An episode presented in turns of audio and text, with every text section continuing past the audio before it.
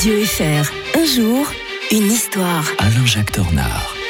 Bonjour Alain Jacques Tornard. Bonjour Mike. R- Rassurez-moi, vous n'êtes pas superstitieux. Hein Non, ah mais c'est vrai qu'on est vendredi Ouais, 13. si je vous dis qu'on est vendredi 13 aujourd'hui, euh, certains y restent cachés sous la couette, mais vous qui n'êtes pas superstitieux, ce vendredi 13, vous vous en moquez comme de l'an 40. Ça me laisse même froid.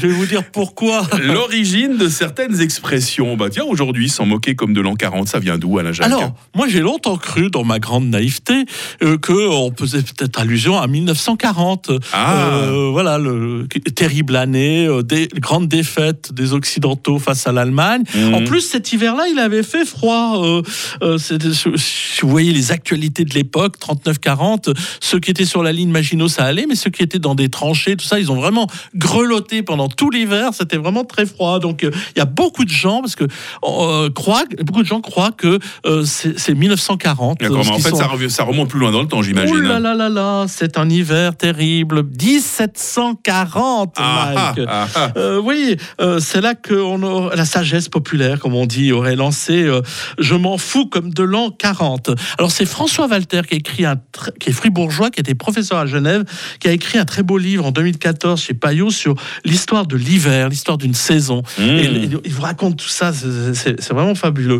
Le rôle de l'hiver n'est en fait n'était pas si décisif. Il n'avait pas fait si froid pendant cet hiver-là. Ça n'était pas le pire du siècle. Il y avait eu 1709, il y a eu euh, 1788 qui a amené la, la grande euh, révolution d'ailleurs française. Mmh. Euh, Les grandes crises de subsistance se déroulent dans un en fait contexte où le froid d'hiver se combine avec une saison euh, végétative ex- excessivement plus, pluvieuse ensuite. Mmh. Donc un printemps et un été pourri pour tout dire et donc les récoltes sont absolument foutues.